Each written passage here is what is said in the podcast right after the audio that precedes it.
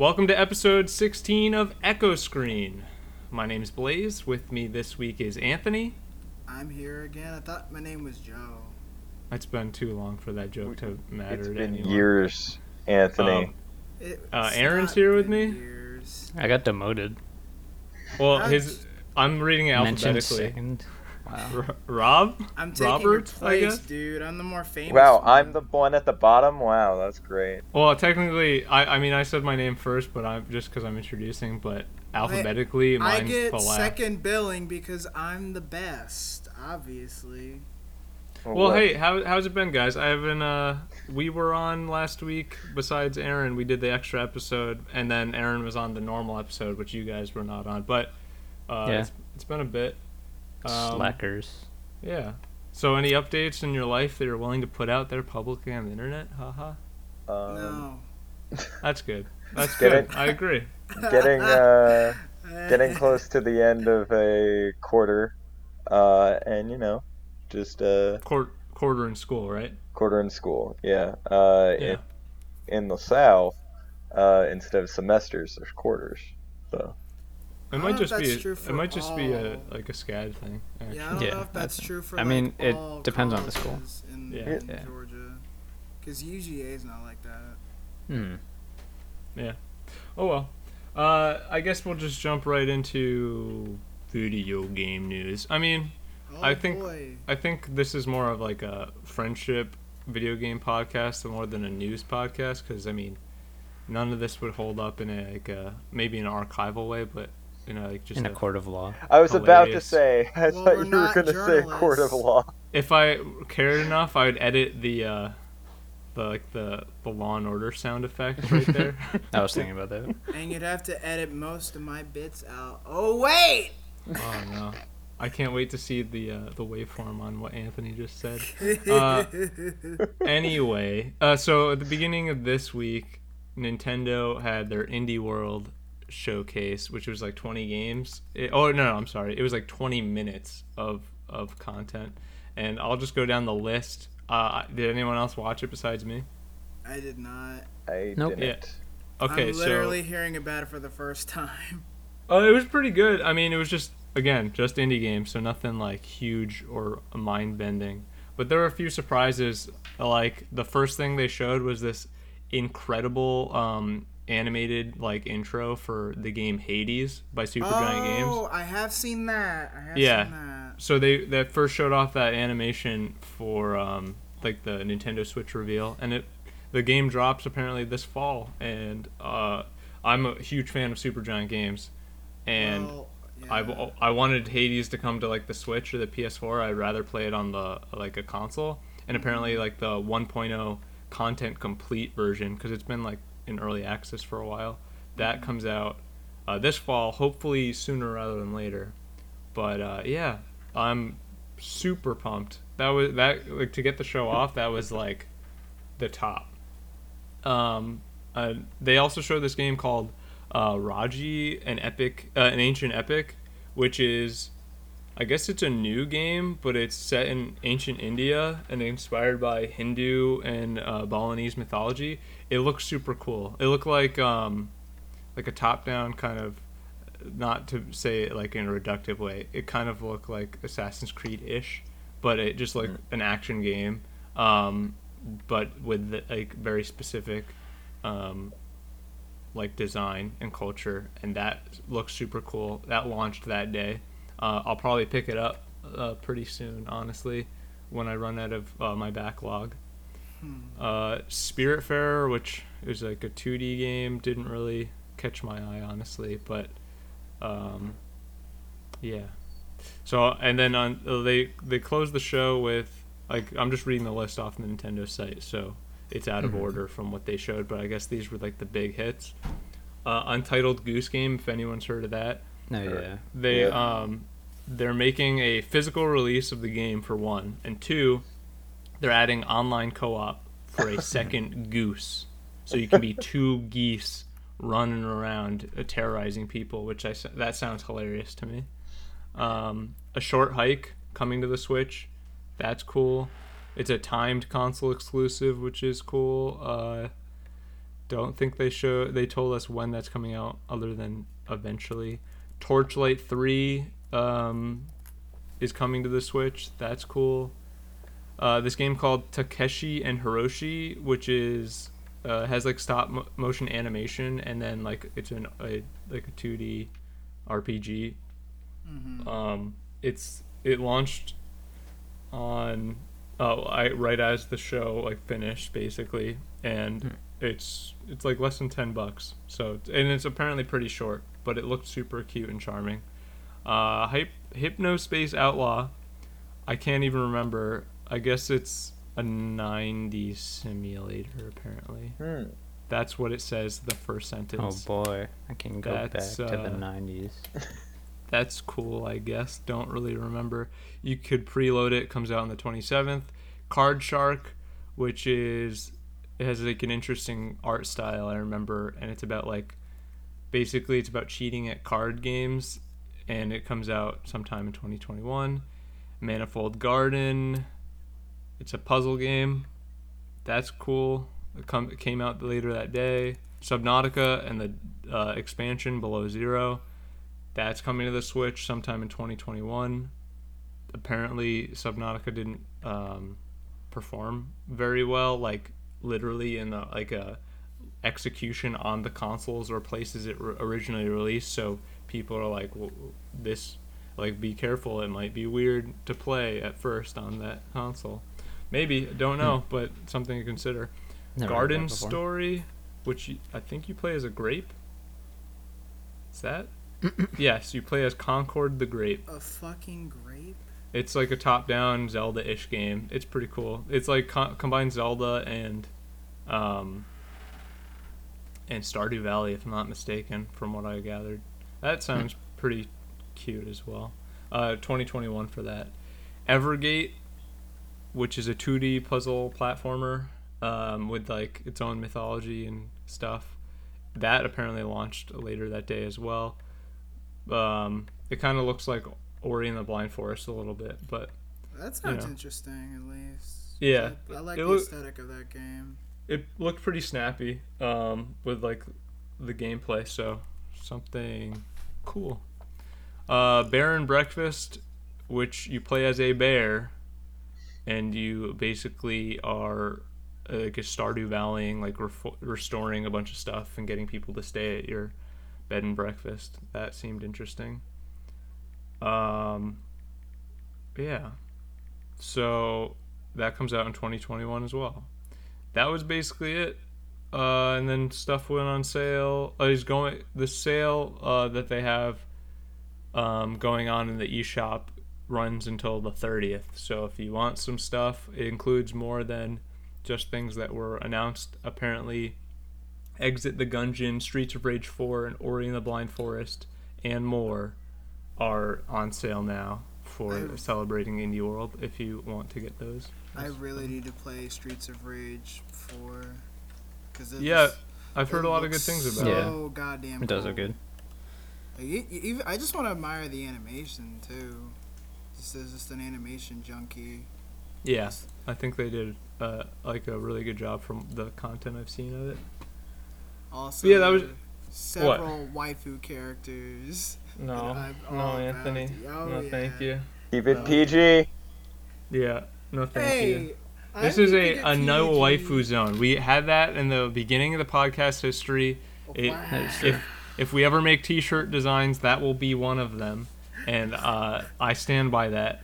No It'll be- waifu zone, no more. It'll be And you'll be forced to wear the shirt every day, Anthony. Yeah. Yeah, you the have to rest your change out your Shadow the Hedgehog shirt for a no waifu shirt. Hell Um, no, we won't go. Hell no, we won't go. Don't oppress me. Don't tread on me. Uh, anyway, so we're gonna move on to something that is uh, kind of like Aren and I are super unhappy about. Final Fantasy Crystal Chronicles apparently launches later uh, this month on August 27th. In Actually, just a week. like a week, yeah.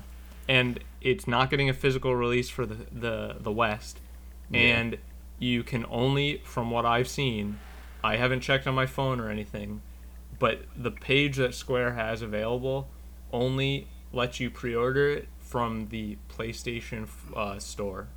That's Yeah. it.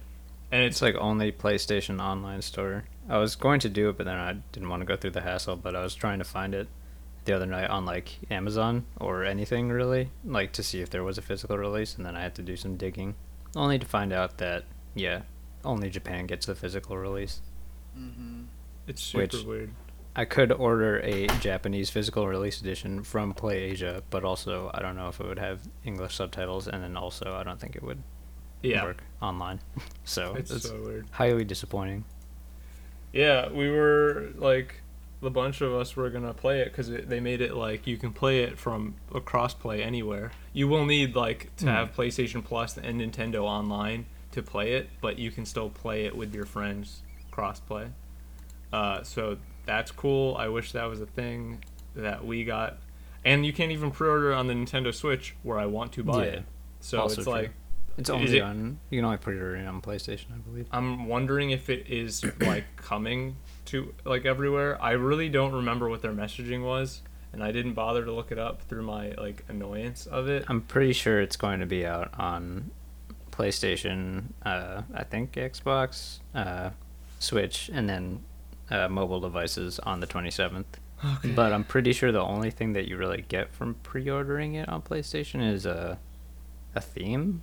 I could be wrong. Oh God. I think you get like a code for Crystal Chronicles Light, which you can give to somebody else, which is essentially like a demo of the game where somebody Interesting. can play it alongside you for like the first three dungeons or something. Huh. Well, that's cool, I guess, but whatever. Yeah, it's Yeah, super annoying. It's disappointing. I I don't know. Maybe maybe they're like gauging the interest. Like if it sells super well, they want they'll get people to double dip or something. But I mean, I actually just watched a video the other day about uh, how the game was made and like everything that went into it and uh, its reception upon release. Did you know that game was only made in like a year and a half? It's kind of crazy. Yeah, I feel like I saw. Yeah, I feel like I've heard that information from like Mhm. uh, many videos, but yeah, But- that's wild for a GameCube game. when in- it did come out, it was like one of the fastest selling like uh, non uh, first party games on the GameCube, and it was Wow. like rated top seven in like or the it was like the seventh highest rated uh, game on the GameCube as ter- in terms of sales. So Wow. I don't know. I mean, it's like generally received as a very good game, Hmm. but I guess they don't think we're as interested in it. they're putting all their money into manufacturing Avengers copies, which, oh boy, is Avengers gonna flop? Like, I just have this feeling in my gut that Avengers is gonna have some like sort of No Man's Sky backlash where it's gonna sell like really well, but the mass populace will like fall off of it. Maybe even Anthem, like because we had that comparison we talked about last week, but there's something. There's something fishy that I feel like still going on with with What Avengers. about so. what about it makes it seem It- fishy to you? I mean, I've I've pretty much said it every time we talked about it. It looks off to me. It Mhm. apparently plays um, like just a hi- like a upped graphics version of uh, Marvel Ultimate Alliance, as that's what Chad said anyway. Uh, none of the gameplay looks super interesting to me. I could see like a bunch of effects going on. Is cool. Mhm. Chad also mentioned that there were some like characterization issues, which that bugs me, and it matches the whole the characters don't look like the characters. So if they're not acting like the characters either, it's not too far off. Uh, games as a service always sends red flags for me. Um, Mm. It's a generational game, like where it's like a transitioning uh, generation game, and it, like as a service game, launching at the end of a cycle and into the new cycle and having to sacrifice development like if it's going to play on both you, it can't be like it's not very good as a PS5 game let's say or a next gen game and it's going to be like um, doing stuff that the PS4 can handle but there's no like definitive better experience unless they like at some point as a service game cut development off of the last gen which is our current gen PlayStation 4 and Xbox One so it's like maybe they will do that eventually and it could be like a whole Destiny to Destiny 2 thing, but it, they don't make a sequel game.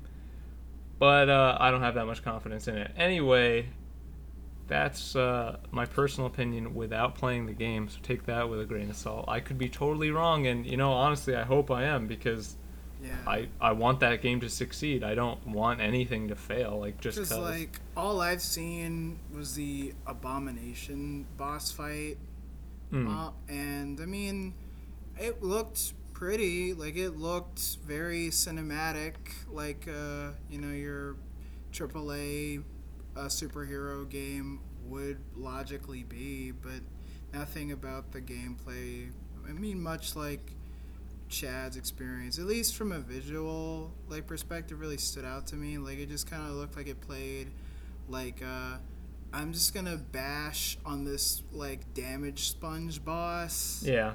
until the cutscene plays. Mm-hmm. Yeah, Yeah. that's super uninteresting to me.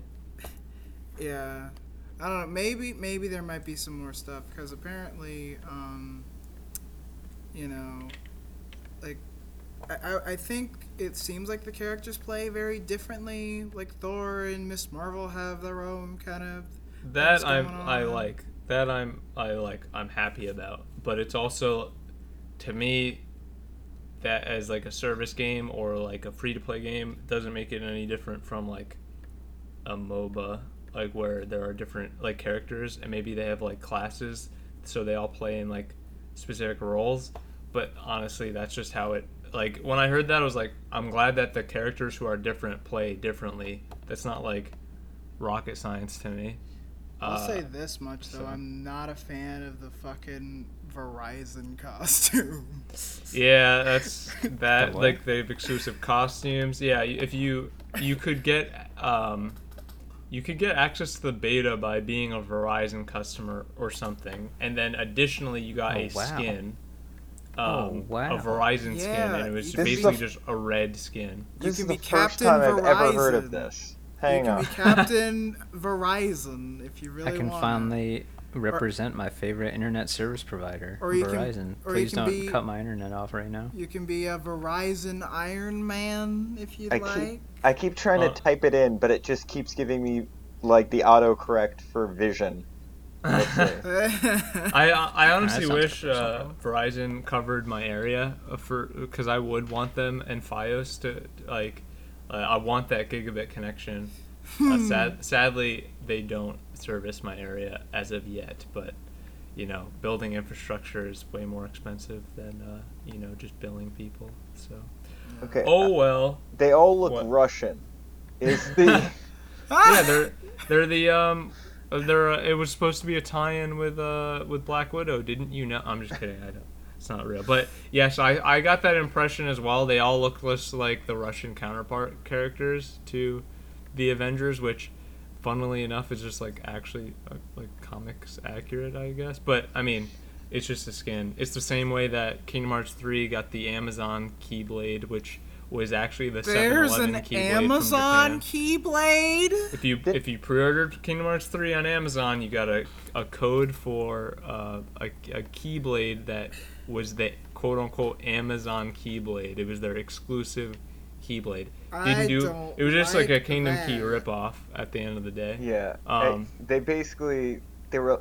Where's it? It was for the Xbox. It was for Amazon. It was for 7-Eleven. It was for PlayStation. Like if you had pre-orders, it was all the same Keyblade, wasn't it? No, no, the Xbox and the PlayStation one looked like the um, like Mickey's Keyblade um, Yeah. from Kingdom Hearts 2. You remember? Not like his Yeah, yeah. his golden Keyblade, but his like star one. Yeah. They look like that, but red or uh red, uh, or blue for Sony and um, green for Xbox, and they're like their pendants I think were different as well, um, or maybe it was something else on them. And then the Amazon one for the West, Amazon got their Kingdom Hearts, uh, their Kingdom Key looking Keyblade, but in Japan it was actually a 7-Eleven Keyblade, and they didn't do anything different with it when they when Amazon got it for America. It's like cool. I'm glad we have this secondhand Keyblade. Yeah, I I don't know. It's kind of weird. Uh, and again, both companies, uh, both times, both games, it's Square Enix going in, and we all know I'm a Square Enix apologist, but Yes, that's a are. it's a little bit much for me. To like, I was surprised when Square was doing an Avengers game, and this is not what I wanted. But I mean, hey, it's uh, it's whatever. Like, we are we are consumers. We're not uh, we're not the creators of these games. We have no decision making. We can either play them or not play them. Uh, hopefully the game's good and there's something in it for me, and I eventually buy it. I want that reality to happen. As of right now, nope, I don't feel that way. Uh, let's move on to the next thing. Gamescom uh, is next week, starting August 27th. You can most likely find out uh, or see gameplay, live gameplay of um, Call of Duty Black Ops Cold War, which was like leaked and then Shadow announced, and Mhm. now it's just going to be like out there. I think they're officially announcing it on the 26th. Um, Yeah. And like, oh boy, they really uh they're really cashing in that Black Ops um name. Yeah. But, I can't wait to relive all my favorite battles from the Cold War. Yes, the Cold War battles. Like all those that's great, hilarious grand to me. Cold War battles. Uh, that's so weird. I don't even know. what I mean, that- I assume it'll be like espionage, insurrection, blah blah blah. the Splinter Cell game we we want Ubisoft uh, Ubisoft to make, but they refuse to, or at least the the one they refuse to greenlight in development to a like a release stage. Sam Oh, Fisher's well. tied up, being in siege. He's in his anime. He's in a siege. He's in a uh, he's in a, uh mobile game. You know, everywhere we want Sam Fisher to be. Yeah, that's about it for Cold War. It's another Call of Duty. What does that mean for their Battlegrounds game? Like, oh well, who cares? I'm not a Call of Duty guy, so it has no effect on me. Or it's just another one of those. Uh, Prince of Persia remake leak happened. Anyone hear about that before uh, I put the topics list up? No. No. No, I I heard um, a while back that they thought there was one like towards uh, it wasn't E3 was it? Um, Yeah, it was before that. We definitely talked about it on the podcast before. Yeah. And we we talked about that like the um the um the not necessarily the leak that corresponds to this, but like that gameplay demo leak mhm. um that they had a while back.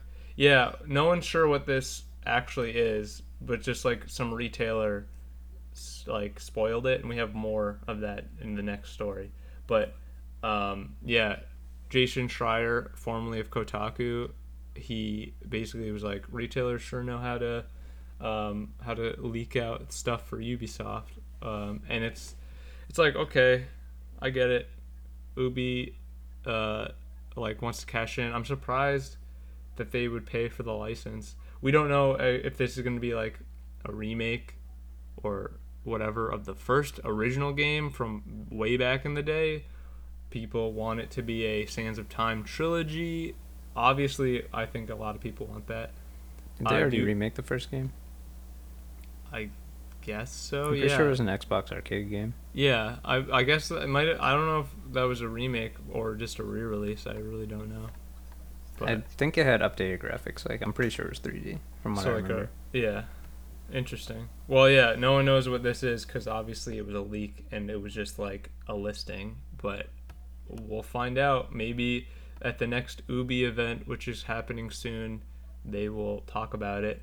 There's also to update more on Ubisoft. There was uh, the 10th anniversary of Scott Scott Pilgrim versus the World, the movie, um, happened, and Brian Lee O'Malley, the creator of Scott Pilgrim, uh, the comic, and he collaborated pretty heavily on the movie as well.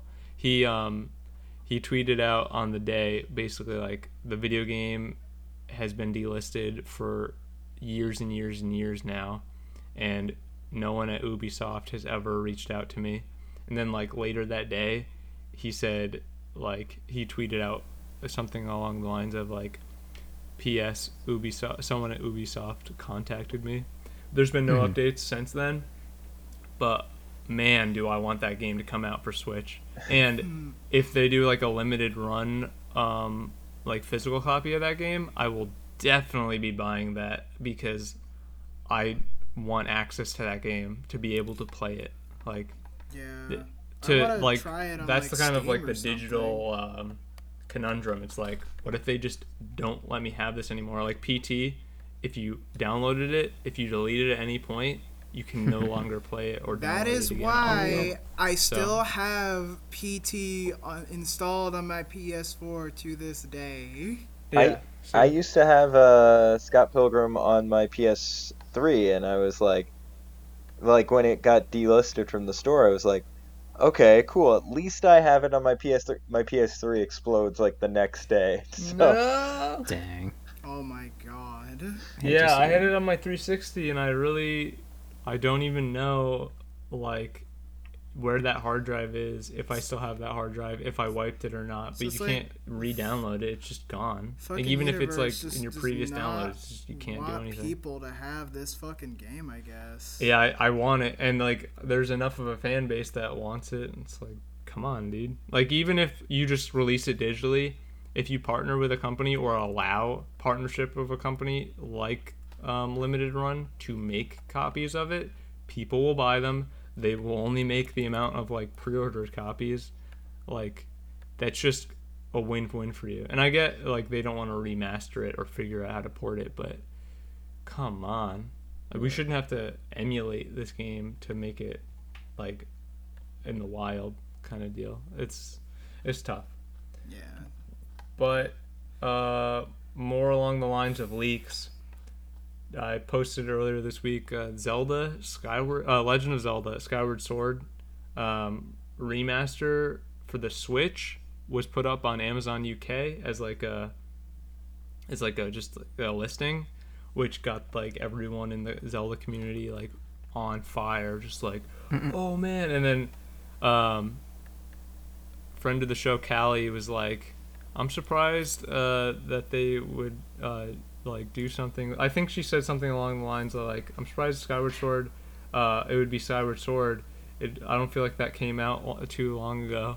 And then I, I was like, yeah, I, I, I believe the situation happened with, uh, I said, well, that game like came out a decade ago, so it's like the 10th anniversary.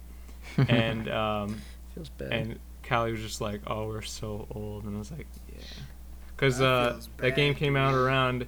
She she literally said the game came around.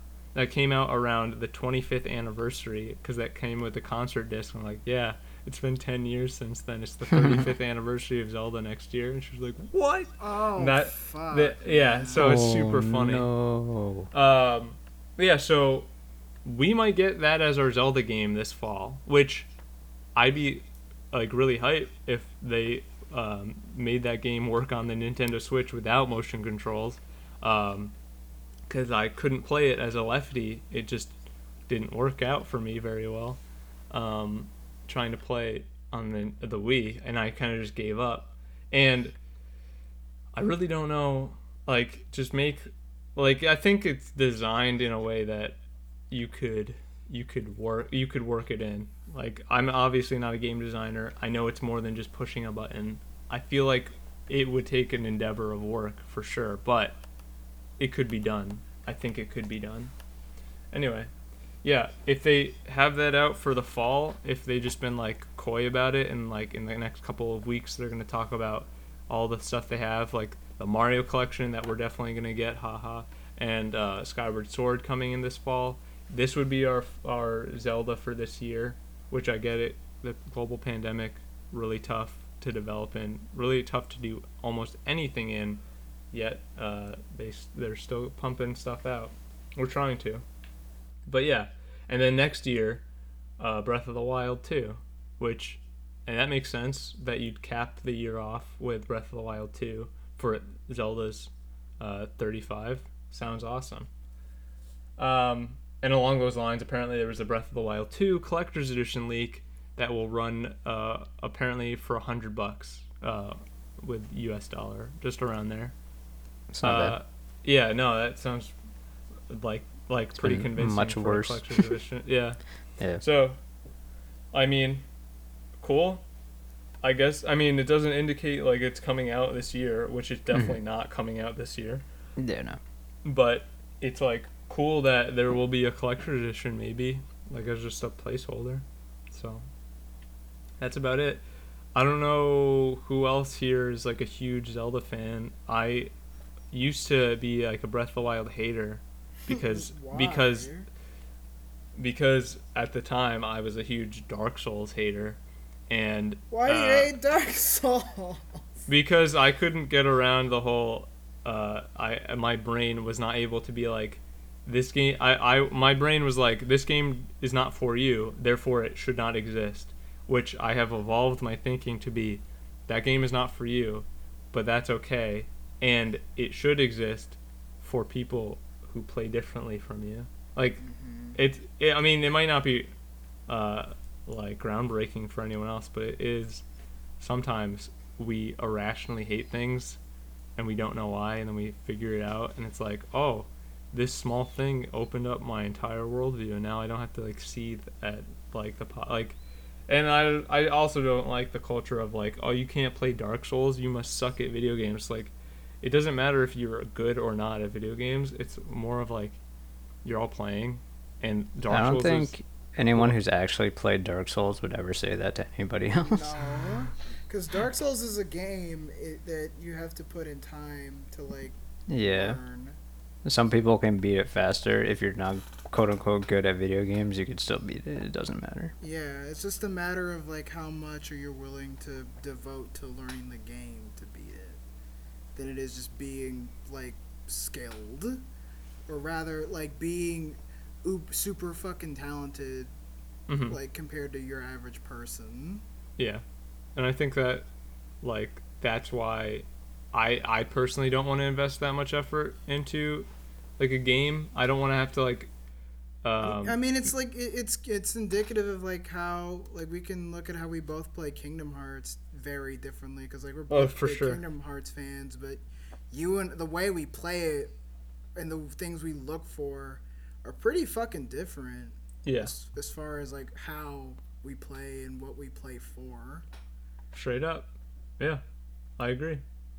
But yeah, that's basically it. Basically, to round it back, people said Breath of the Wild was the Dark Souls of Zelda, and my only my only previous experience was trying to play Ocar- like with 3D Zelda games was trying to play Ocarina on the 3DS and getting really put off by the 3D and the gyroscope function for when you aim. Didn't want to do it. Also, it was like an N64 game, like on a uh, in like the modern era at the time. It was designed. It might have been updated graphics, but it was like designed in a an an old kind of obtuse way. So it was like kind of hard to get into. Um, other than that, the only 3D Zelda game I had tried was Skyward Sword, which is a very different type of Zelda game when like how you control it. So that turned me off. And Breath of the Wild looked really cool, but being described as the Dark Souls of anything at the time put me off in every way. And so I kind of only stuck to like a Link Between Worlds, which is probably my favorite, um, uh, like traditional Zelda game. And then I eventually played Breath of the Wild, and I was like, wow, this is one of the best video games I've ever played, just hands down. And like I went, I came back full circle of like, maybe, maybe you should play the thing before you make your opinion about it from other people's opinions about a game they didn't play.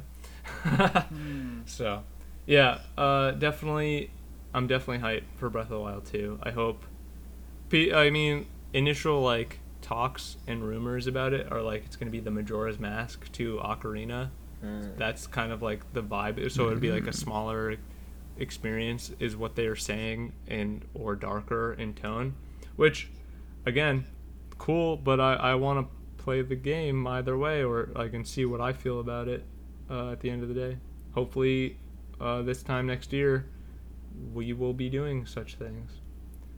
I Um, I think I have uh, I think I have the worst entry bit of uh, Zelda I could have chosen for, and that's uh, Twilight Princess. Why do you say that? Because the Wii made everything difficult for me to get started with.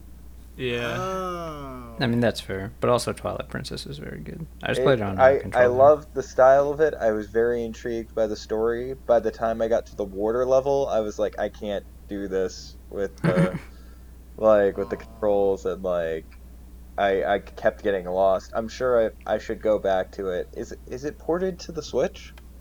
It's not. It's only. Uh, it's on Wii U. I'm And not really? sure you could that's find, like, an another thing. Like for the it, though. 35th year of of Zelda, I want them to make a Wind Waker remaster collection with Twilight Princess because I've I like when those two came out on the Wii U, I was like, uh, man, I would love to be able to play those with a control. Like you could play Wind Waker with a controller. Twilight Princess came out on the GameCube and the Wii.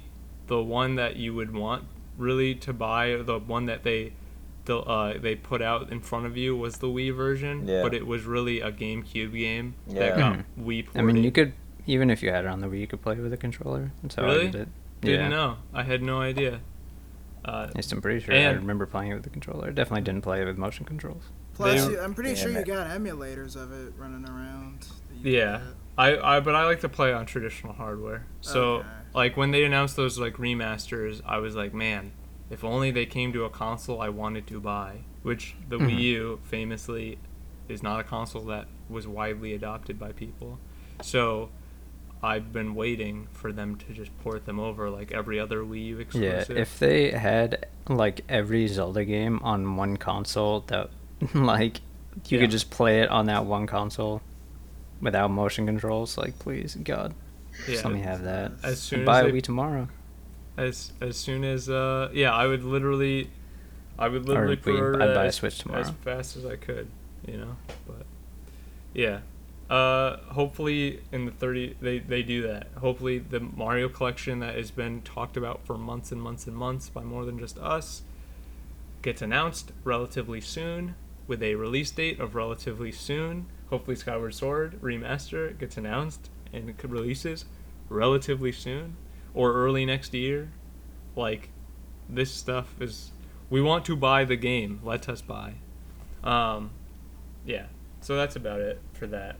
Um Epic Games. Have you guys heard of Epic Games? No, tell me about Epic Games. Do they Okay, do well, haven't- Epic games or? Yes, they do games that are epic like oh, cool, Fortnite. cool, cool. Um have you guys heard of um What's a Apple? Fortnite? have, have you heard of Apple? I eat apples. I mean, like your your phone is I like an a Apple? pie. Uh, Yeah. How can a phone be an apple? Come on. All Yeah, right. That's stupid. End of bit. So the I don't know if you you Anthony and Rob I don't know if you've heard about um, Apple and uh, Google and Epic Games removing uh, Fortnite from their stores. Did you hear anything about that? I, I heard Uh, bits I and think I heard something about that. Yeah. Yeah. So so quick recap for those who's who haven't heard anything about it. Epic Games put in a alternate way to pay for in-game currency for Fortnite, um, Mhm. and it was basically like pay the normal way for ten dollars, or pay Epic directly for like for seven dollars or or eight dollars something like that. It was like Mhm. it basically just took out Apple or Google's cut like completely and it was in the like it was something that they just put in the game in an update they didn't discuss it and shortly after it came to the attention of uh, the powers that be uh, apple and then shortly after google removed it from their stores and you could not purchase or play in some cases your game Mm-hmm. and uh, basically epic did this like on purpose and they Yeah. expected apple to remove the the thing and they released this like this video that parodies um, this thing that apple put out in The old Apple ad where there's Yeah. a bunch of people sitting in front of a TV yeah came and out in it- the 80s. and it was their like don't let 2020 become 1984 with like this big evil corporation apple and Duh. like don't let it ruin Fortnite like or like the video games in general or something and uh so yes this poor pathetic billion dollar company is getting uh, bullied by this other billion dollar company. Oh man. But They're getting bullied after they knowingly and willingly violated their terms of service that they agreed to with both Yes. Google and Apple. For real. But it like the argument is that Epic has been making for a while. Like it's kind of like their their strategy and like why they quote unquote undercut Steam. It's the 30% that they take like that companies take as a cut for being on their platform from like developers in general. Epic the Epic's game store only takes like 12% if I'm not mm-hmm. mistaken. So this 30% that Apple gets off the top of all revenue, this thing like it's just an industry standard. It's not just Apple. Apple has a majority and a monopoly on like the way you can interact with their device and the the storefront that goes on their devices. That is like what um, what's been discussed for years and years and years, and basically Epic's eventually like now they're trying to challenge that. I think that it does not benefit Apple um, to bring this to court to like to set a precedent like they could lose and it would set a precedent that like now they have to add multiple storefronts on their platform. That's hmm. like really the extreme of what could happen here. I think that the most likely thing is epic will try epic wants to be cut a special deal. They think that they have and they make enough money that they can they can work out a individual deal. Doesn't matter about anyone else. But if they get like maybe a 15% instead of a 30% that'll be good enough for them kind of deal like okay like that makes sense. It's not really consumer friendly it doesn't justify that video you had like pre-made before you went at these companies. But uh, that's pretty much what i guess they're going for. But the real thing is it escalated this week with Apple is cutting off support for all Unreal Engine um, like access. So if you Yeah. are an indie developer, let's say, and you made your game in Unreal and you put it on the you have no affiliation with Epic at all other than that you use the Unreal Engine and you put your game on the uh, on, on the App Store or whatever, Apple is cutting you off from developer tools, just flat out. Like that's what they basically have come out and said. We're cutting all Unreal support off, and it's kind of like Apple's trying to put pressure on Epic to like relent because it's like, oh yeah, we're not gonna only hurt you, we're gonna hurt everyone that uses your your tech. Yeah. It's like, imagine if uh, a company suppressed all of our abilities with everyone, everyone that has an iPhone out there, to like have access to information or tools on our on our like personal devices. That's mind-boggling. That's like so. creepy. Yeah, no, it's messed up that Apple is. I think it's messed up that Apple is escalating in a way that's hurting more than just Epic. Like, I can get, like, Unreal as in, like, only in a way for Epic and Epic games, their personal properties in Unreal. Just, like, cut off those creators, not the indie developers that use Unreal Engine on your platform. Like, that's like terrifying and gross and if they literally it goes back into the whole they have a monopoly on their app store like if they do that and it I potentially kills all those indie developers because they can't get revenue or update their games anymore then uh like that means they have a power vacuum of like of the this mobile space because only they have access. It's not like there's another storefront on that on the iPhone that you can go to to get their games or support those games that are out. Like that's what we're talking about. And that's why I think it does not do Apple any good to drag this into court where Epic is definitely going to bring them or try to bring them if like it's just bad for everyone, literally everyone. So, Yeah. I mean, it doesn't do them any good to try to go to court, but I don't think they necessarily lose anything if they don't, and then also just remove all the Epic stuff and Unreal stuff. And I think that's kind of the thing that Epic doesn't understand is that they don't care as much as they thought they should.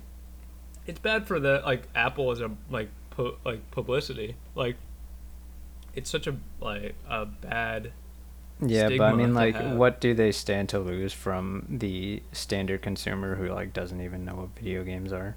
That's true. Uh, that yeah, or doesn't get the That's whole, the like, majority of their market. a problem for sure.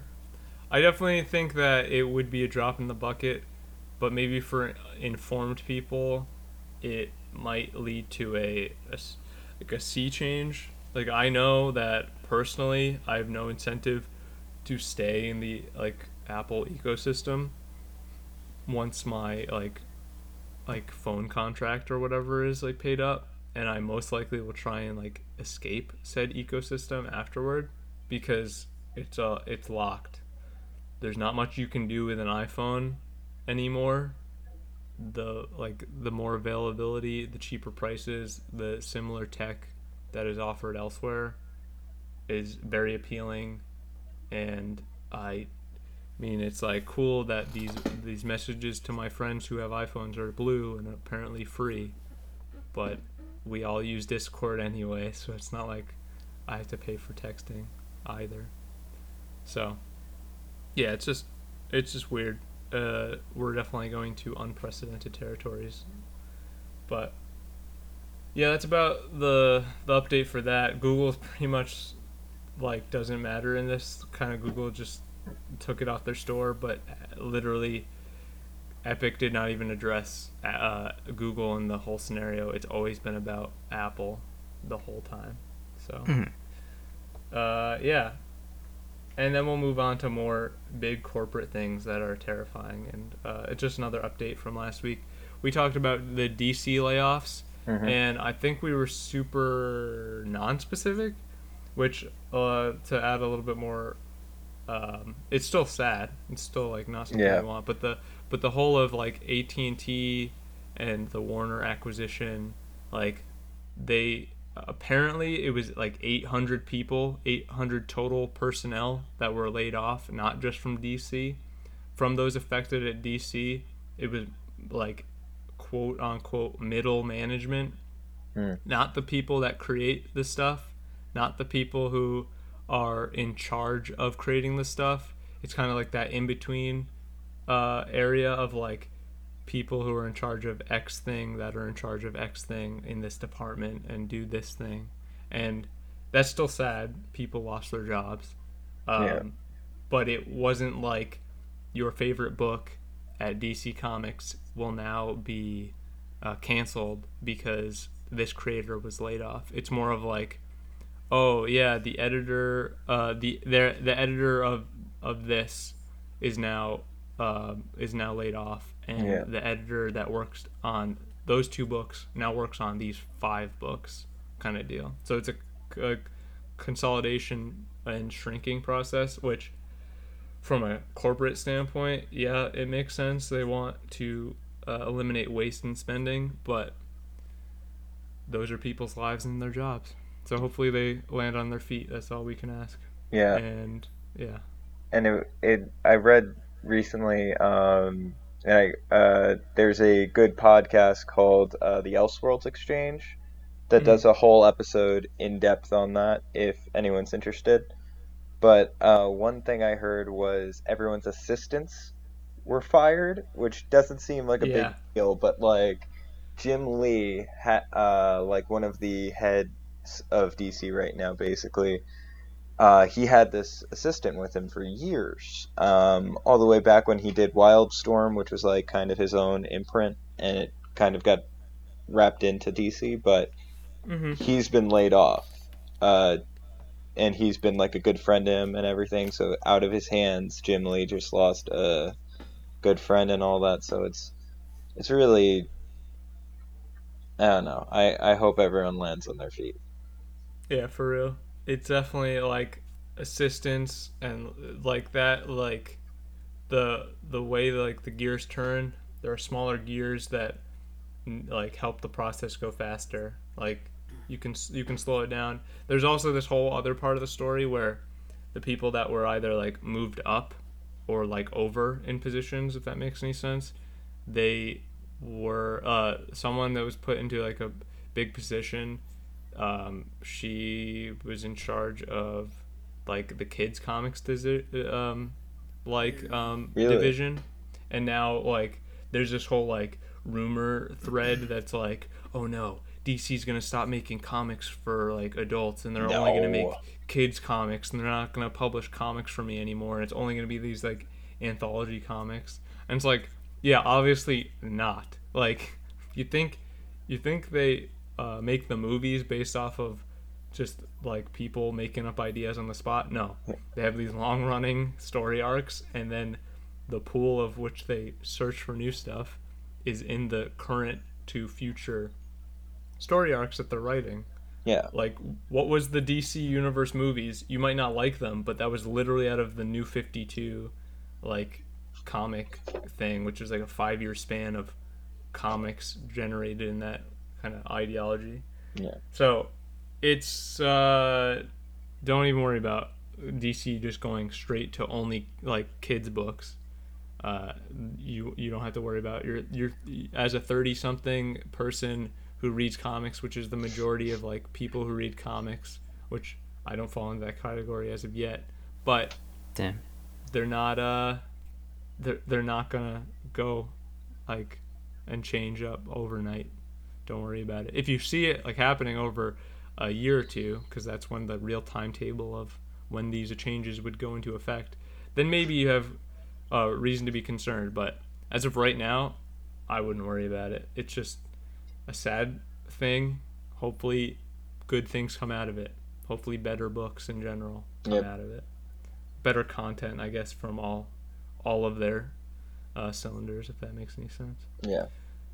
I honestly like the way things are going, like I think there's been a couple of things that like I think have not been going as well with their books recently, but I feel like for the most part they've been doing well as like with their content. I think Mhm. just uh, a few things need to be kind of changed direct like the direction they were going was basically the route that uh, it was going to be what you call it uh, when their uh, former head uh, Dan Danilo was around. It was well head editor, I believe, but it was um, going to be basically doing all new, all different Marvel, which oh uh, generations yeah I was going to be called Five G, which what Yeah. which is Yeah. hilarious because they're owned by AT and T.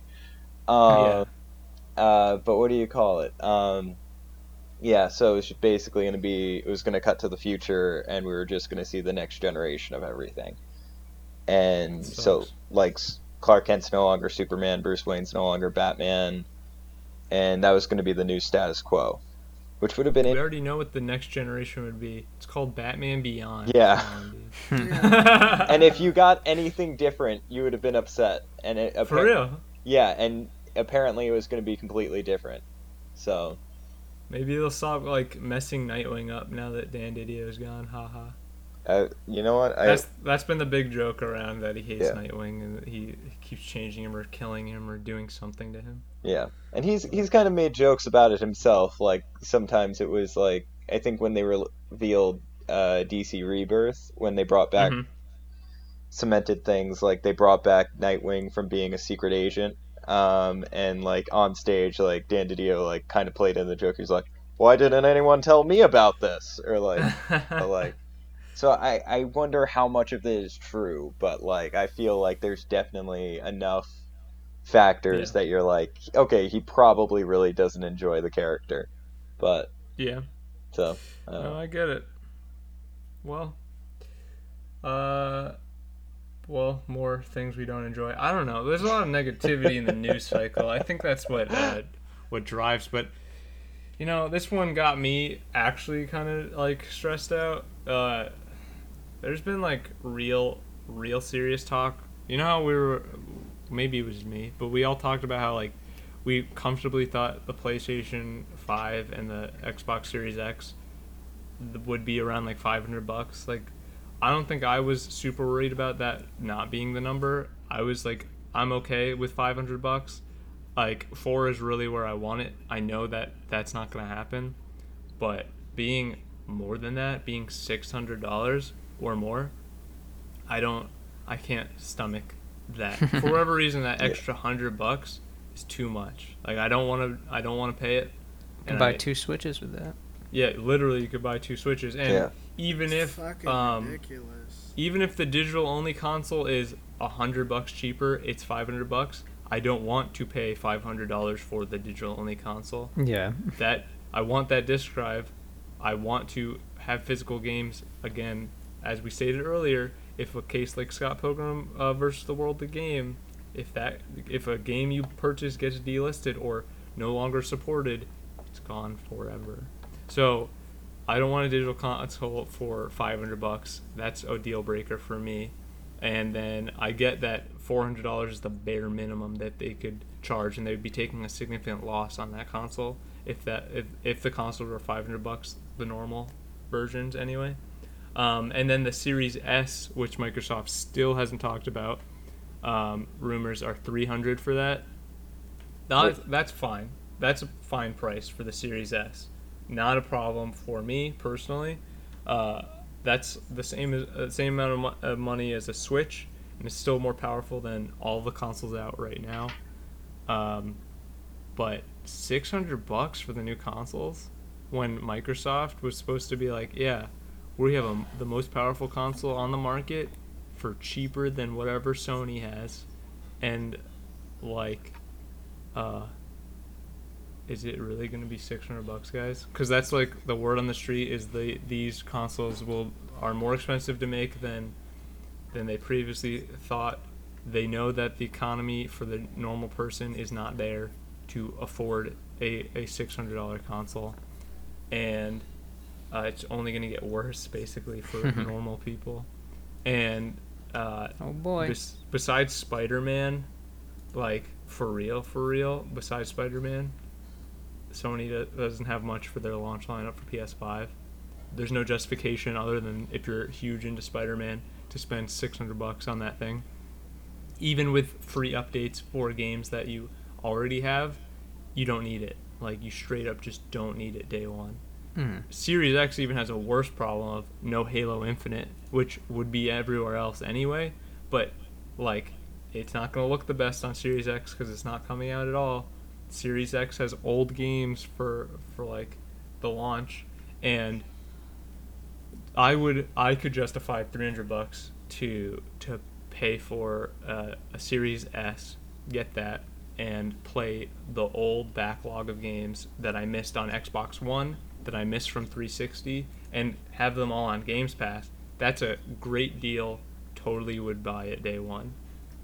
But uh, I want the like. But if it's only a two hundred dollar difference, I could do that. If it's a second console worth of money difference, mm-hmm. not I'm not gonna even consider an upgrade to the Yeah. Series X. Yeah. That just that makes it that much. That hundred bucks to like most people is like, well, that's not that big of a deal. But it the nitty gritty becomes a huge deal, and I don't know. I think that this is going to be really tough if the if the companies don't come out very soon and say how much the, the price is like we're getting so close to when the quote unquote release will be Yeah. this year this fall this holiday um pretty stressed out about it like it's like so inconsequential at the end of the day i most likely won't be getting a launch console but Yeah.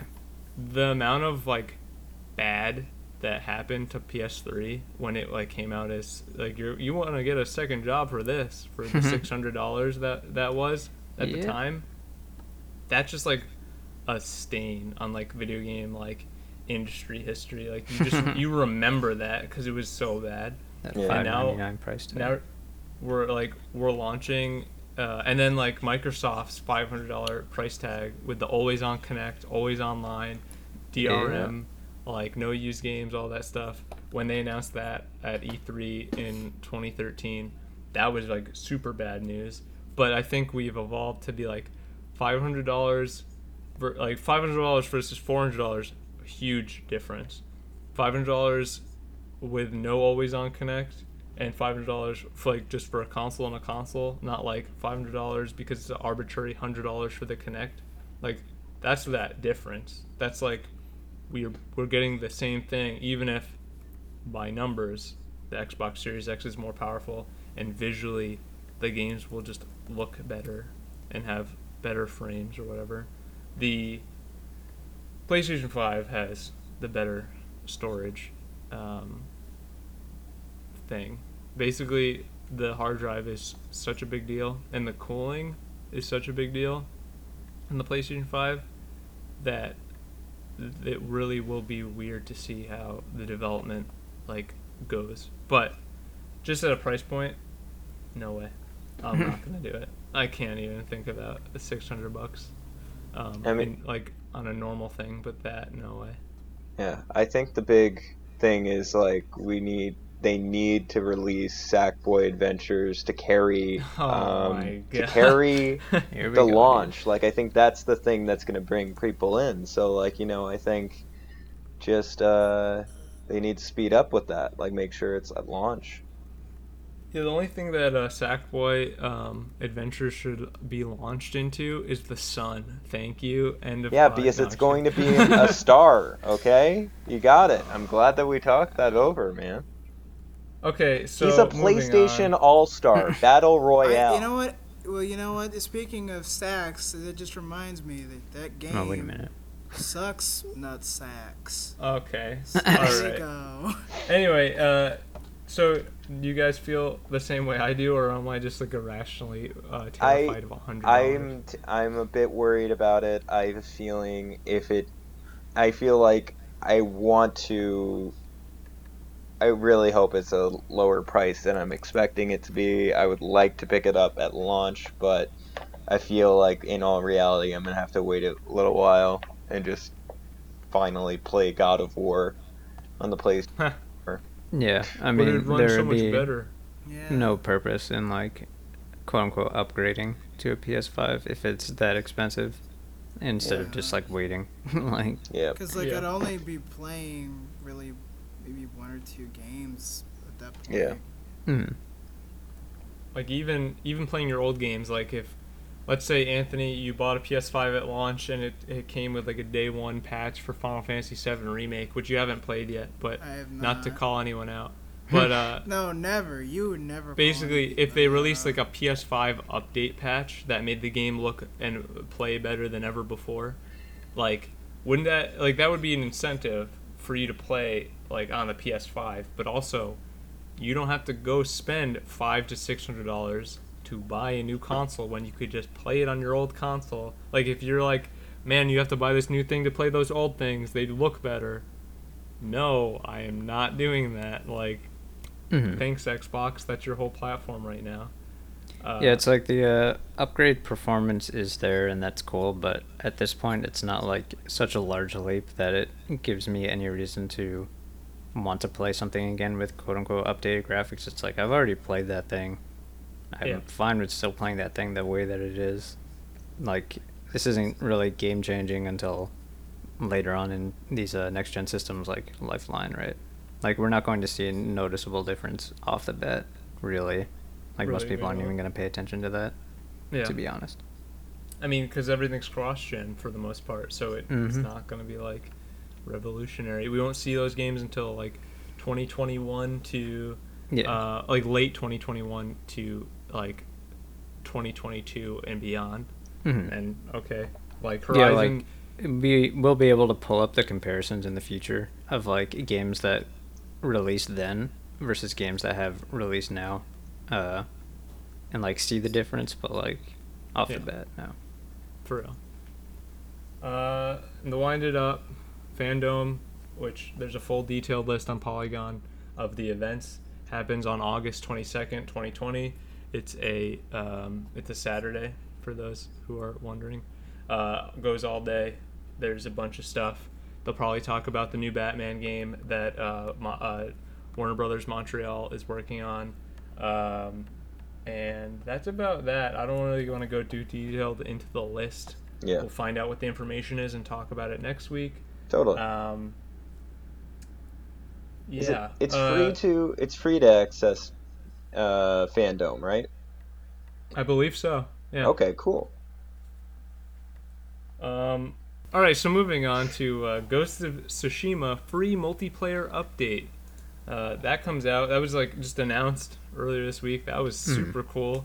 It uh, it's like while playing Ghosts, I like realized that there was like vague mythology, but more of like it, it just like what the game was you being a samurai and all like the supernatural stuff other than like foxes just like really and like birds really liking you a lot and showing you stuff other than that it was there was no supernatural elements. At least where i am in the story there has been no overtly supernatural stuff. The free multiplayer update which includes co-op um, up to four people and other stuff i guess. Oh, it's four. uh, yeah i believe it's four. It's up to four people. That's crazy. yeah, and you can like roam the world and do specific challenges and stuff, but it leans into the like mythology of it all, and that's super cool, super appealing. And when they showed all like the different, like I, I believe there's like new extra outfits and customizations that you can have for your character. Mm. That's rad. Like, cool. One, it's free. Two, you get all that stuff um, that you you get to do with your friends.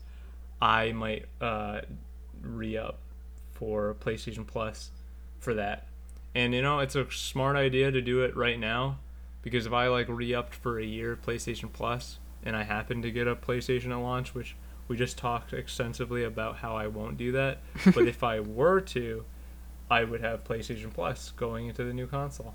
That's a big deal to me. So, yeah, no, it looks cool.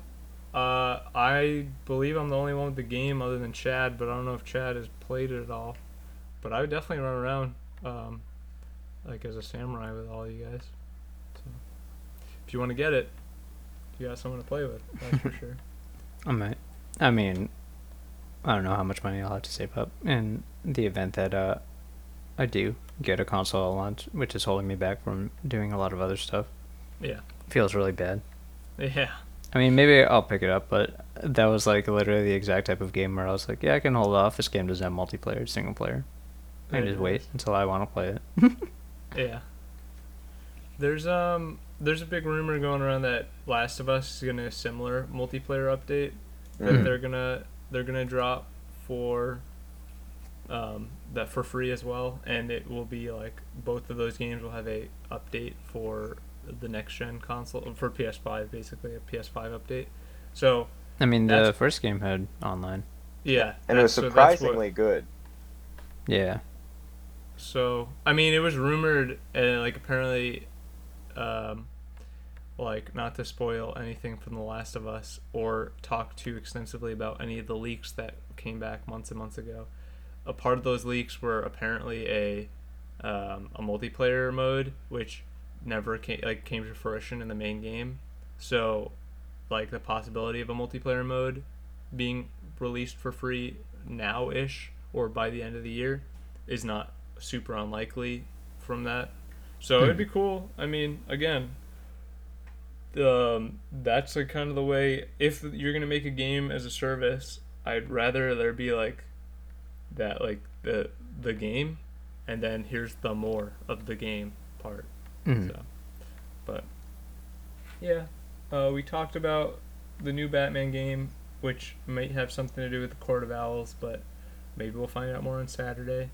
And the last big thing to talk about is Olivia Wilde um, was tapped to direct a Sony Marvel movie, a female-led Sony Marvel movie, which uh, apparently Deadline broke that story. Deadline says, or speculates for that matter, that it would be a Spider Woman movie, and Spider Woman Hmm. being Jessica Drew and not Spider Gwen, which makes complete sense.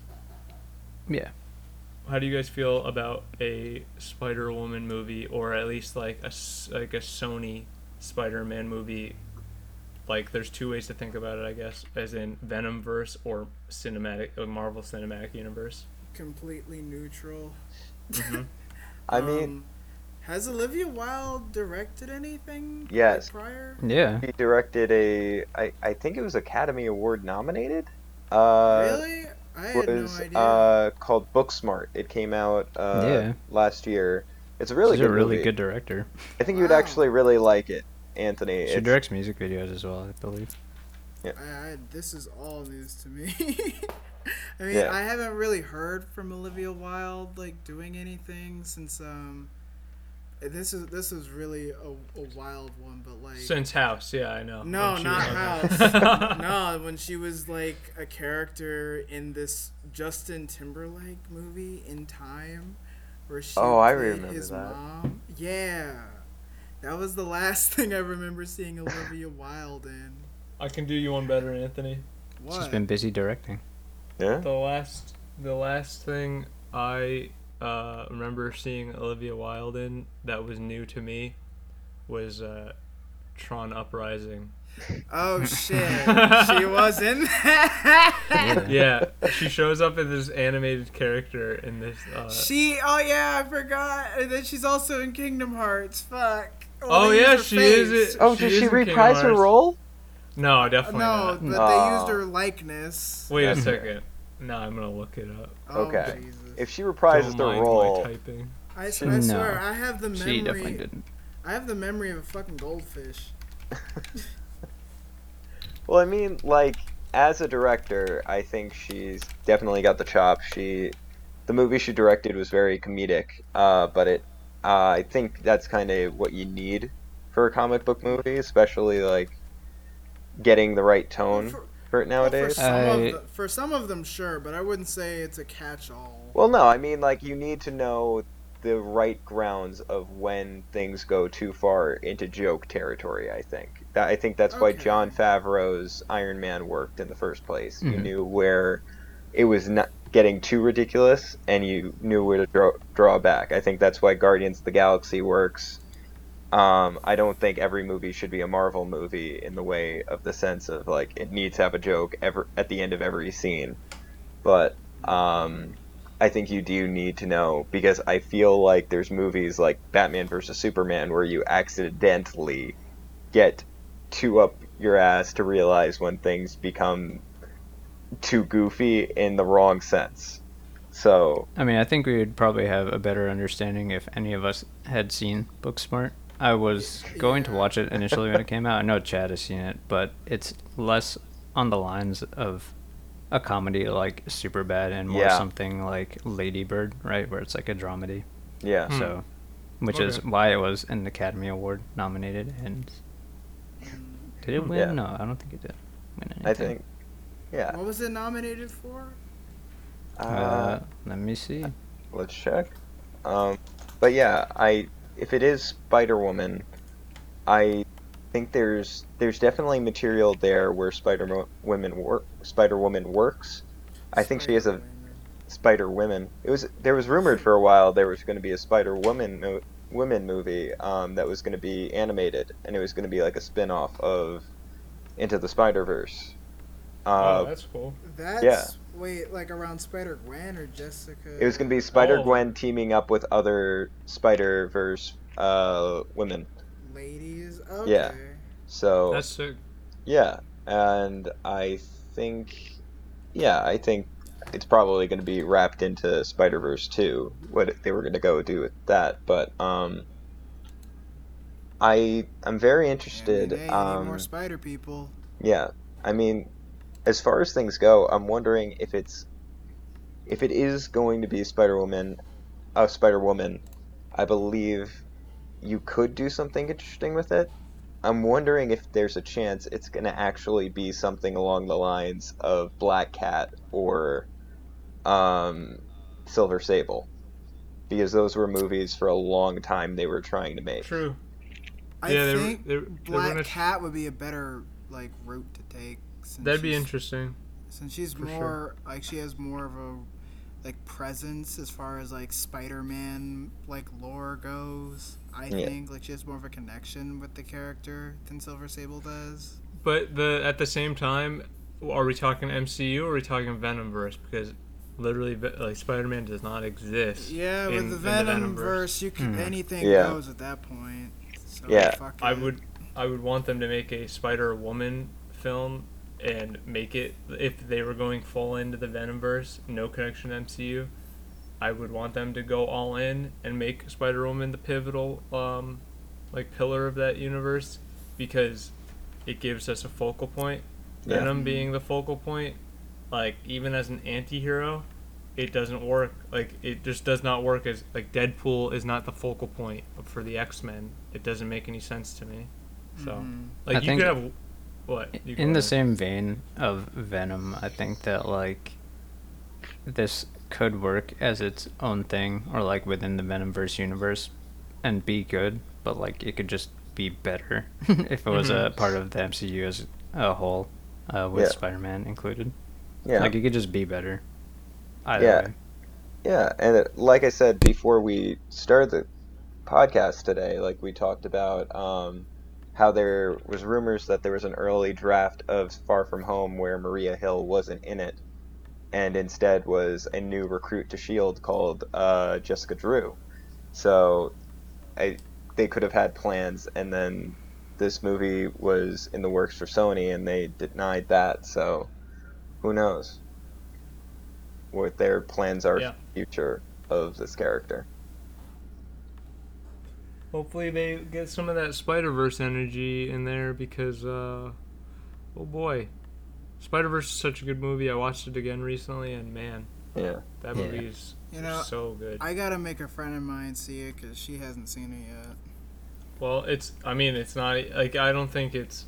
Um, it might be hard to twist someone's arm to have him sit down and watch that, but like, I feel wholeheartedly that. I don't know. I think she might be into it. Oh, then there. Oh, that's easier. Yeah. It's easier to sell. But like, what I was gonna say is, sitting down and just watching it, like that movie's hook is so strong Mhm. that like it's hard to not fall in love with it. I mean, I. I got her into watching the Raimi s- trilogy because she hadn't seen it before up until recently.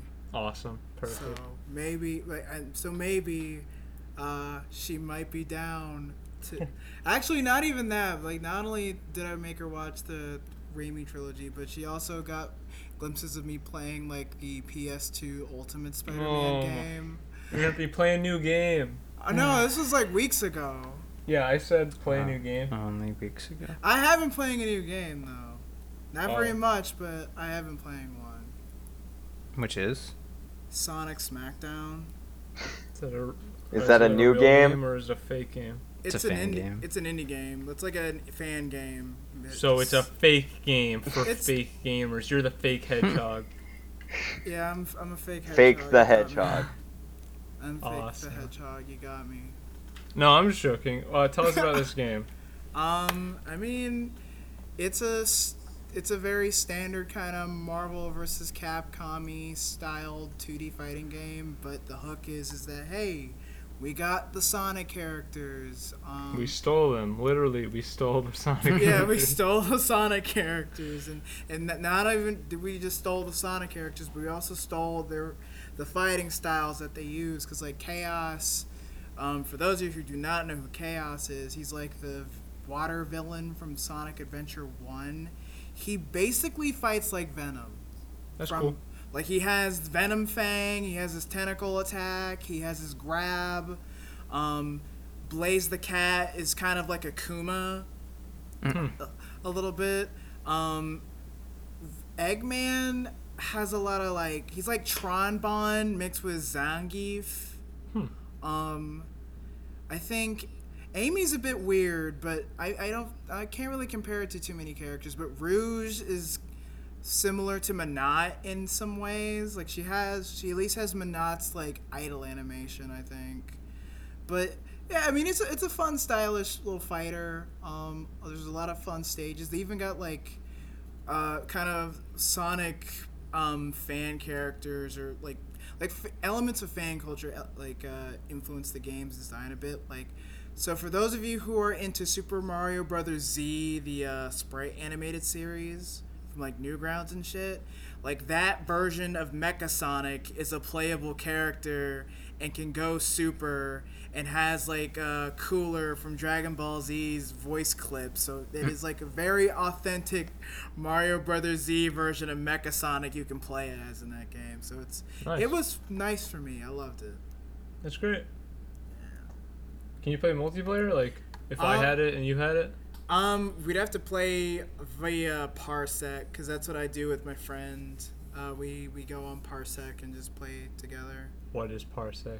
It's uh, it's like an app you can use to connect to another friend's uh, computer or desktop, and you can play video games together. Like that's how I was playing uh, Dragon Ball FighterZ uh, yesterday and Street Fighter Five, and I got to try out some of the newer characters. Like I got to try out Kefla and for the first time in Dragon Ball FighterZ, and she's fun. I haven't I, haven't tried out Ultra Instinct Goku yet.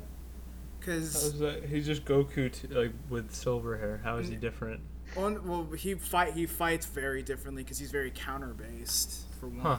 Like he has a gimmick. He has a gimmick where he can like, like if you use a super on him, he can just like counter it and just slip through it.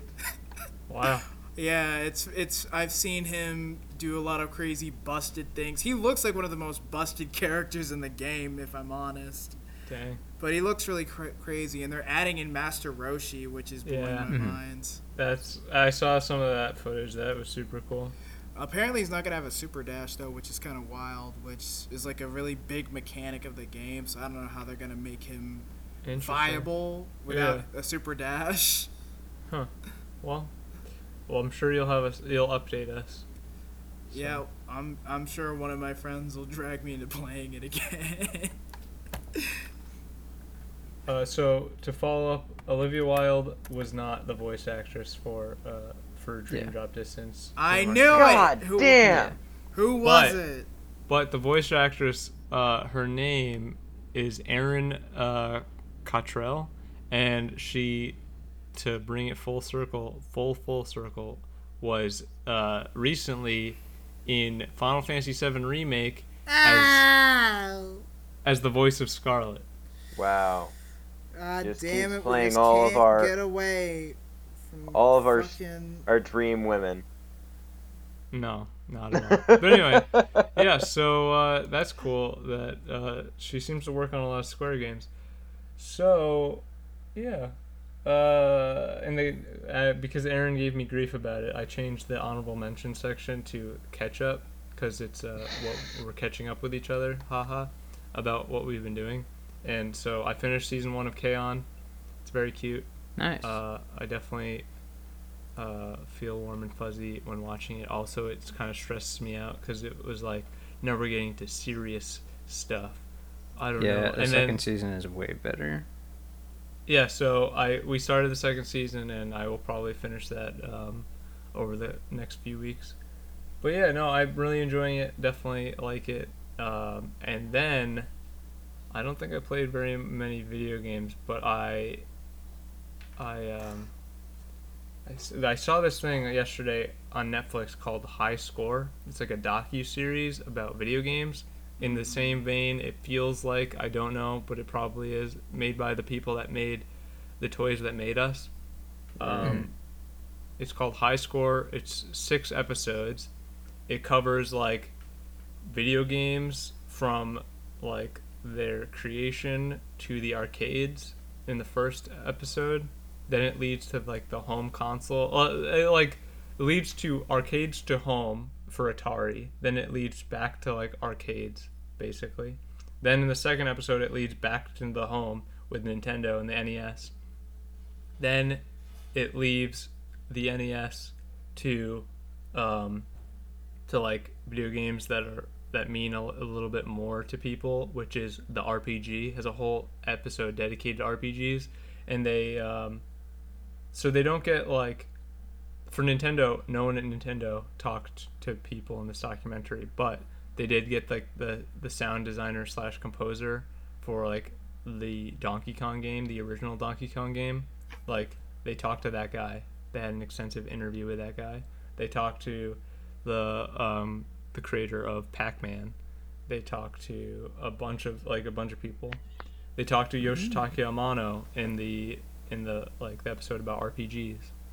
They talked to the guy who made Ultima, so like they get some real people, Yeah. like real people that did stuff.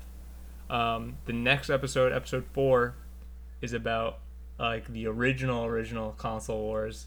They they talk about Sega and Sonic, and I am super hyped to watch that. Mhm. So, yeah, uh, that's cool, and I can't wait to watch more of that. Definitely recommend it. It's just like if you didn't know some stuff, it will enlighten you. If you knew this stuff already, you get some like choice interviews uh, about the thing you might like a lot. Like they go in in big with like Space Invaders and all that, and it's like Mhm. cool to hear about it.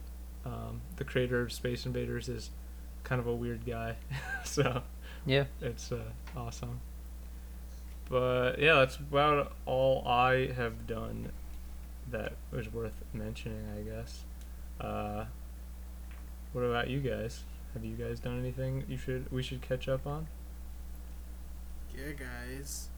Anthony, you first. Have you been playing, watching, or listening to anything? I already told you what I have been playing. I think we've heard enough. from just you me. just you just been playing that one game. I mean, You just been playing that one 15 year old game. what fifth? No, I haven't been playing any 15-year-old games as of. So you've only been playing the Sonic fighting game. What about uh, anything else? I mean, I- I've been like going further into the critical mode of KH3 a little bit. You, Nice. you, you get where are you now? I know you you fought Olaf. Yeah, I killed Olaf finally. I never have to see his face again. Um, I I got through Frozen and Monstropolis. That's What do you think of Monstropolis? Honestly, I had a like a lot of fun with Monstropolis because it's. I think one thing that really determines my enjoyment of a Kingdom Hearts world is um, how well they implement the Kingdom Hearts elements into the story. Because with Frozen, they really don't do that. It's just Frozen, but Sora, Donald, and Goofy are just kind of there. Because Yeah. you don't even really interact with any of the main characters. You talk to like Anna Larxene. and Kristoff most of the, well that's the thing. Larxene is just there to bully you over and over again, which would be fine. Did you know that she has ice powers all of a sudden, and also Yeah. is an architect and Yeah. she can make a, a whole castle out of ice? Yeah, I didn't know that until I played this game, but yeah, apparently she can fucking do that. Like, you don't really pal around. Like, your partner in the party for Frozen is the fucking snowman whose name I didn't even know about until I played the game. No, Marshmallow. It's Marshmallow. That's his Really? name. Yes. Yeah. His name is Marshmallow. I thought, Yes. was, I thought it was Snowball. Nope, it's Marshmallow. Where am I? I played that game like three times and I still that. Well, see, that tells you how bad those characters are. Like, fucking Yeah. Clayton from Tarzan has more of a presence as a bad guy than Hans. I mean, he's 'Cause- also he's a sound effect, dude. well, Clayton. well, that's the thing. You didn't Clayton- see Hans's face. Like, Clayton is just, like, out here trying to shoot your ass with a shotgun, riding on a giant chameleon heartless. Hans is just like, I'm just gonna kidnap don't even- Elsa. I have and- now turned into. I have not been here the whole time. The player he- does not know who I am, and Yeah. also here's a heartless wolf. You That's see him right at the end, and then a wolf comes out of nowhere, and you don't even fight him. You just fight the wolf. And then guys- when you guys know the back, best- it's. Has no line of dialogue at all. You guys know What you the about? Uh, the big theory about "Ah." that, right? What was the big theory about that? That that they changed it last minute because uh, Elsa was supposed to be the villain, and then they were like, "Oh, wait, but Elsa's now one of the pillars of Disney princesses, so we can't do that." I mean, the it would have been nice if, like, if they had Larxene at least bully the Frozen characters a bit. That would have been amusing.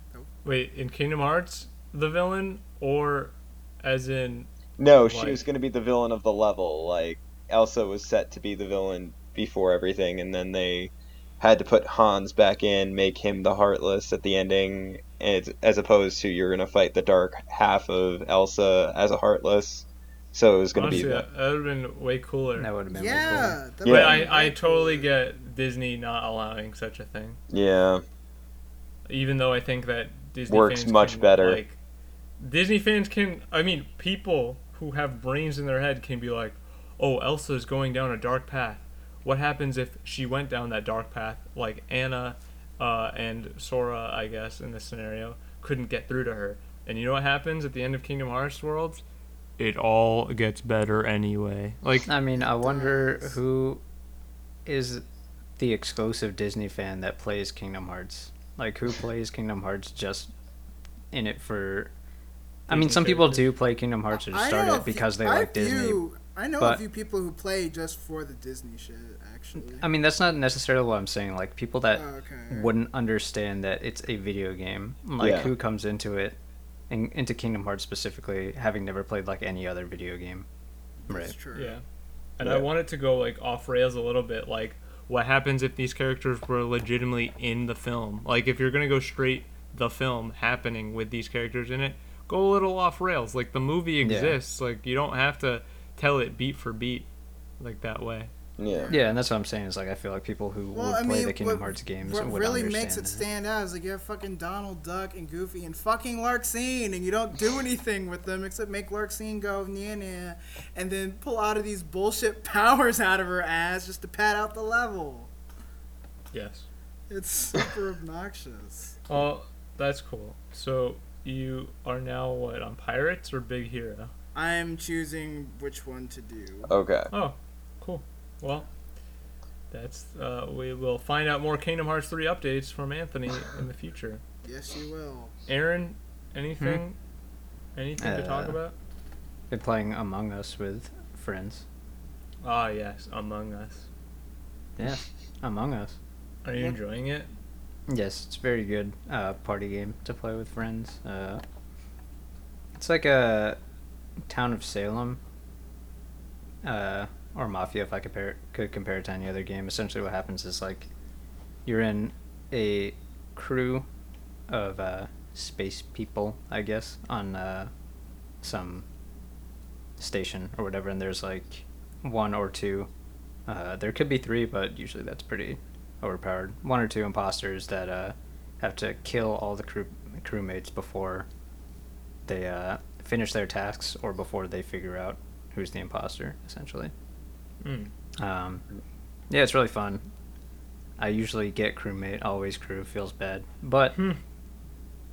yeah, playing imposter is too easy. It's like Okay. a game of uh, deception, essentially. You have to Well, convince hopefully- people to uh, kill their kill their friends. It's very fun. Politics the game. I like that. Maybe I'll pick it up and uh, play with you soon. Yeah, you should. It's uh, Yeah. I think the uh, total amount of people that can play at once is ten, and that's Oh, usually like the best way to play it. But lord. what uh, what happens in the game is like during the rounds, like before uh, either somebody's body's found and people discuss it, or before a meeting is called. During the rounds, nobody talks. Like you can't talk to each other as uh, crewmates, or the imposters can't talk to each other. So it's like everything just like kind of happens on instinct, Mhm. and then uh, when meetings are called, that's when you uh, deliberate essentially. Try to figure out what's what. Cool. Yes, yes, it's very good. Yes, yes. And it's only like five bucks, right? Yeah, that's correct. They recently announced that they're making a second game. Uh, Hmm. Which is funny because this game came out like two years ago and only recently just started getting popular, uh, especially among streamers. So it's cool that that happened. Yeah. All right. Rob, anything? Um, been watching Westworld with my sister. Um, uh, she never saw it. I never saw it past the first season. Uh, second season is wild, but it's like getting too much for us. Uh, um, what do you call it? And yeah, I've just been trying to catch up on some comics. I'm reading Excalibur right now, which is Hmm. the Magic X Men book, basically. That doesn't include magic, but you know, whatever. Is Excalibur gonna lead into their uh, X of Swords or whatever event? I guess it has to because uh, Betsy Braddock, Captain Britain, is kind of right on front of it. So, I mean, Cool. uh, and yeah. Aside from that, uh, new Hot Ones came out with Drew Barrymore, so I'm pretty excited. So Jesus. For those of you who don't know, Robert uh, is a very big fan of The Wedding Singer. Yes, So I love it. Drew Barrymore was in that movie, and therefore uh, And in You know? many other movies that Rob only that also movie, liked. from my recollection. Oh no! hit one. A- anytime, Rob is also a big fan of Spider-Man 3, and Drew Barrymore is also a major character in Spider-Man 3. I don't What? think that's right, but what? Yeah. I don't know. I don't understand the bit. it's not a bit. She's not is in Drew Spider-Man Barrymore 3. In Spider-Man 3. wait, wait, no. I got her mixed up with fucking Bryce Dallas Howard. I don't You what mixed up wrong- Bryce Dallas Howard, your love, with Drew Barrymore? This sucks. I d- All right. Well, for those of you who don't know, Anthony is a huge fan of Bryce Dallas Howard. And now I think we're I ending just, the podcast. I think I just had Bryce Dallas Howard in my mind again. Anthony, I'm not gonna repeat myself. This is a no waifu zone. she's not a, she's not an anime woman. She doesn't count. But Well, Jurassic I'm, I'm glad that you're favorite not that far gone. Hey. I mean I Oh. am. Ah! All right, I'm just gonna edit all this. no, this is But, uh, gold. After the phone's done, I'm gonna, I'm just gonna uh, say goodbye. We have to wait, Anthony. We have to any wait of this now. in this any of this this greatness, this this gold bits. Stop. I don't know about All right. gold. So, Bronze. uh, well, thanks guys for being on. I, that was an episode of the podcast. Um, I think I might name this something like Wild Ride or Anthony White's Wild Ride, something to that effect. You know. Oh no. Mr. Yeah. Bones. Oh, so uh, like just a last minute upkeep uh, or like uh, bookkeeping, as it were. Thank you for any new listeners. If you're enjoying the podcast, uh, you know, Yes, thank you you. can reach out to us on Twitter or whatever. Maybe don't Uh, use my full name for the title. Yeah, I will. I'll use your entire name. You Okay, better Joe. you better fucking not. It'll just be Anthon's Wild Ride. Uh, that's Tony's Better. Wild Ride. Anthon Uh, sounds like his supervillain name. Antho. The mighty Antho. Mr. Uh, Ant's Wild Ride. this God. sucks. Oh yeah, so any new listeners, please uh, please let us know if you're enjoying the podcast or share it with your friends if you don't want to talk to us directly. Which if uh, if we got any feedback or comments or questions, we would totally answer them At like we uh, put in a new segment on the podcast to address that. So uh, we're looking we're looking for some community feedback. Uh, additionally, uh, I started a s- I started a small blog for Echo Screen in general. Um, I put a uh, like a little like three like 350 word or less talk about uh, Katamari Damacy reroll um, in like a perspective piece. It's just my opinion, literally no facts or sources or anything. It's just like a stream of consciousness. Uh, yeah, so I will most likely try and put some more content up on that. But if you really want to go to it, it is. Uh, oh, I'm gonna. What, what Aren is typing. Why are you He doesn't typing? even know. Wow. What a Oh, it's called- fucking idiot. What? what? No, it's called Echo Screen. Um, EchoScreenMedia.wordpress.org or something, or com. Don't know. Don't really know. Maybe I'll just link to it. I I honestly, uh, it's not really. It's something new. For yeah, it's super new and it's not really like uh, the amount of updates that will the site will receive as of right now as we're building whatever Echo Screen and will end up being. It's not like in the forefront. The podcast is still the forefront. Um, and again, YouTube is still suppressing our stuff. So until there is a direct feedback for wanting it, uh, I'm going to just mostly upload a static video. So yeah, thanks everyone. We'll have another episode next week. Maybe if I can convince anyone to be on an extra episode, we can do an extra echo as well. I mean, those don't really count, right? They don't count towards the total, the total uh, Yeah, because I've been keeping my score updated. So Oh, still to at the be top of like to be on or not? yeah, I think I'm uh, contending with the first place at the moment. Oh my. Well, as a you're you're uh an official crewmate. Everyone else is a guest. They have the opportunity true. to not be on, but you have to be on every episode. This is true. So, I'm being forced. so besides Aren, who is in first place? Me, obviously. Uh, I've been on yeah. every Shut episode. no, shut the fuck up. Besides you two clowns. Anyway, who's that's in it for first? today's Yeah, episode. we're gonna Thanks slowly joining begin us. to You fade out. little Bye. Bye. See ya. That's it. You're making me. I'm gonna watch Ben 10